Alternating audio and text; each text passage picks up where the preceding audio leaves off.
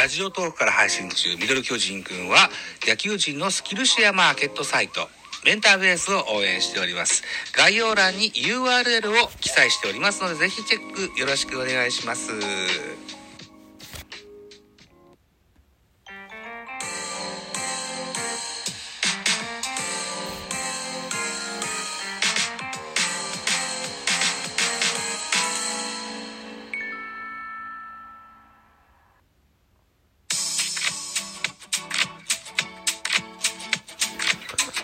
はい、どうも、ミドル巨人くんでございます。久しぶりの取り下ろしでございます。この番組、ミドル巨人くんは巨人おじさん様が巨人を語る番組でございます。本日は、この番組のリスナーさん、ベルリームさんからのリクエストでございまして、引退選手名鑑の特別編、鈴木優特集でございます。一つよろしくお願いします。お便りをご紹介してみましょう。お便り、お便り。あ、お忙しいところ、失礼いたします。引退選手名鑑で巨人育成で昨年引退された鈴木優選手について、一本収録していただけませんでしょうか？もしお時間があればよろしくお願いします。と言っていただいております。よろしくお願いします。えーこの引退選手メーカーのコーナーはですね、少なからず一軍に貢献した選手が引退した場合に特集するコーナーでございましてね、うんと、近鉄マリナーズ楽天などで活躍して巨人で引退した岩隈久志投手いたでしょう。彼の特集はね、してないんですよ。巨人で一軍で登板がゼロだったからなんですけども、はい。でも大切なリスナーのベルリームさんからのリクエストですのでね、はい。ぜひやっていきたいというふうに思います。今回は鈴木優特集一つお付き合いのほどよろしくお願いします。まずはプロフィールでございます。1997年のお生まれ2月5日が誕生日でございます。右投げ、右打ちの投手。だから、26歳ですか。ね、今ね。うん。えー、181センチ81キロの体格でございます。高校は東京都立雪ヶ谷高校。1年、1年の秋から主戦投手に就任いたします。えー、3年の夏に準々決勝に進出しますも、高騰しますも、対戦相手の関東一高戦で敗退いたします。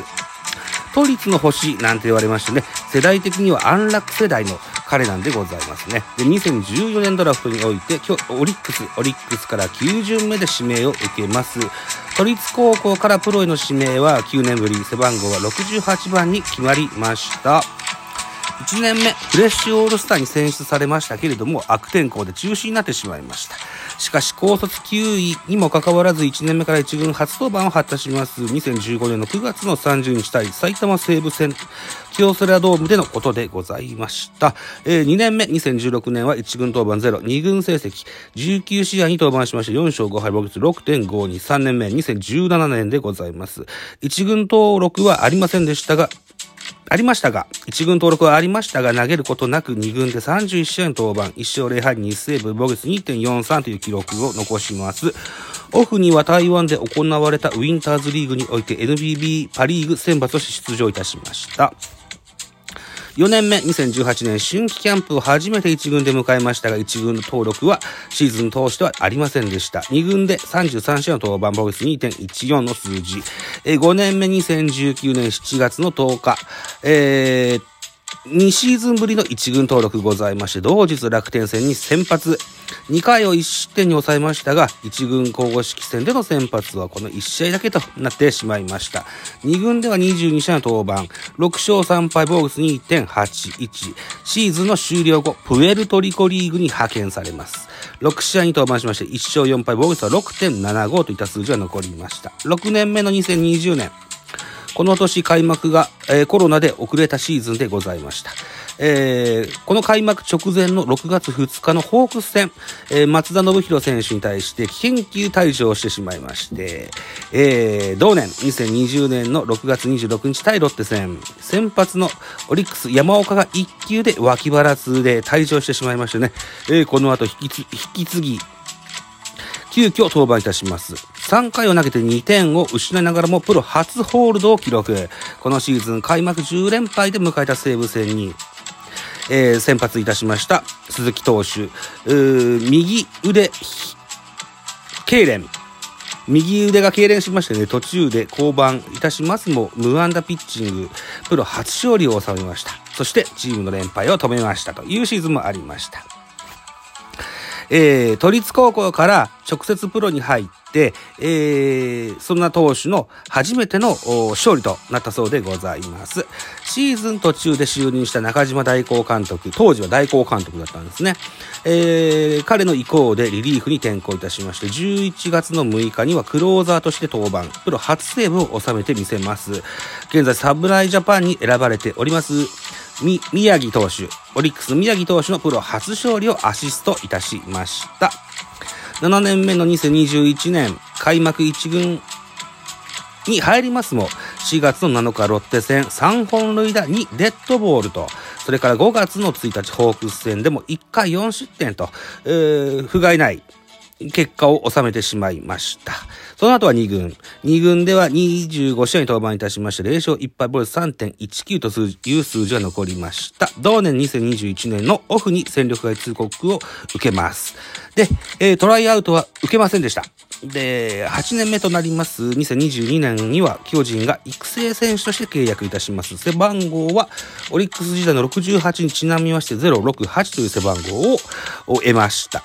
新規キャンプの途中で1軍に合流するも結局支配下登録はありませんでした。2軍公式戦への登板は、えー、計5試合にとどまり、ボイス4.50の成績に終わります。3軍戦では18試合に登板、ボイス2.66で6セーブを挙げました。そして昨年2022年の11月4日に引退を発表いたしまして、現在は、えー、2023年の2月時点で YouTuber として活躍中でございます。鈴木優選手。プロ実動は5年。27試合、1軍では27試合に登板いたしました。7先発52.1イニングス投げました。えー、勝敗は1勝3敗1セーブ2ホールドという数字が残っております。通算防御率は7.91。通算奪三振数は56といった数字でございました。タイプとしては、アスタイプとしてはアスリート型の選手と言えるんではないでしょうか。そのストレートはマックス152キロ、持ち球はカーブ、ツーシーム、スピリットなどありました。えー、50メートル走は6秒0、遠投115メートルというフィジカルの強い選手でございました。選手時代には藤川球児が大きく飛躍するきっかけになった練習方法。軸足の膝をテープで固定しながら投球練習をするという、この練習を取り組みまして、えー、その結果、140キロ台の中盤だったストレートの球速が150キロ台を計測するようになった。ほか、制球力も向上したというような文言を確認しております。相性は U 鈴木だったんですって。K 鈴木っていう選手がいましたからね、U 鈴木だったんですって。はい。えー、それから現在やってらっしゃる YouTube の番組は、えー、鈴木 YouTube、鈴木 YouTube、アルファベットの S, U, Z, U、アルファベットの Q, T, U, B, E で鈴木 YouTube と申します。えー、どのような動画が上がってるかと申しますと、2ヶ月投げてないとこうなりますという、ビフォーアフター的な動画、それからオリックスと巨人との違い、こんなことがありましたよというような動画がございます。えー、ぜひ見てやってほしいというふうに思います。例えばね、オリックスと巨人の違い。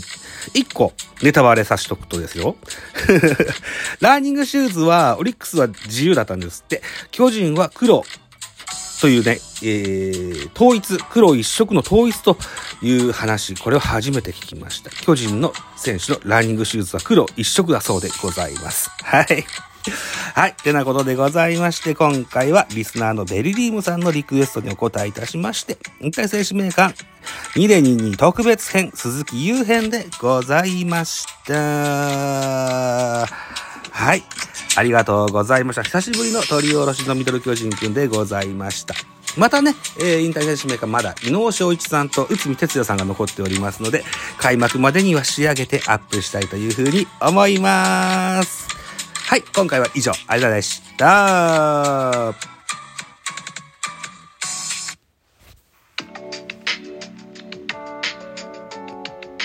の番組「ミドル巨人くん」では皆様からのご意見ご感想メッセージをお待ちしております。ラジオトークでお聞きの方はぜひ質問箱にご投書いただきたいというふうに思います。またツイッターでも「ハッシュタグザボ」アルファベット小文字で ZABO ザボでつぶやいていただきますとエゴサをしに参りますのでぜひお気軽にご投書ください。よろしくお願いします。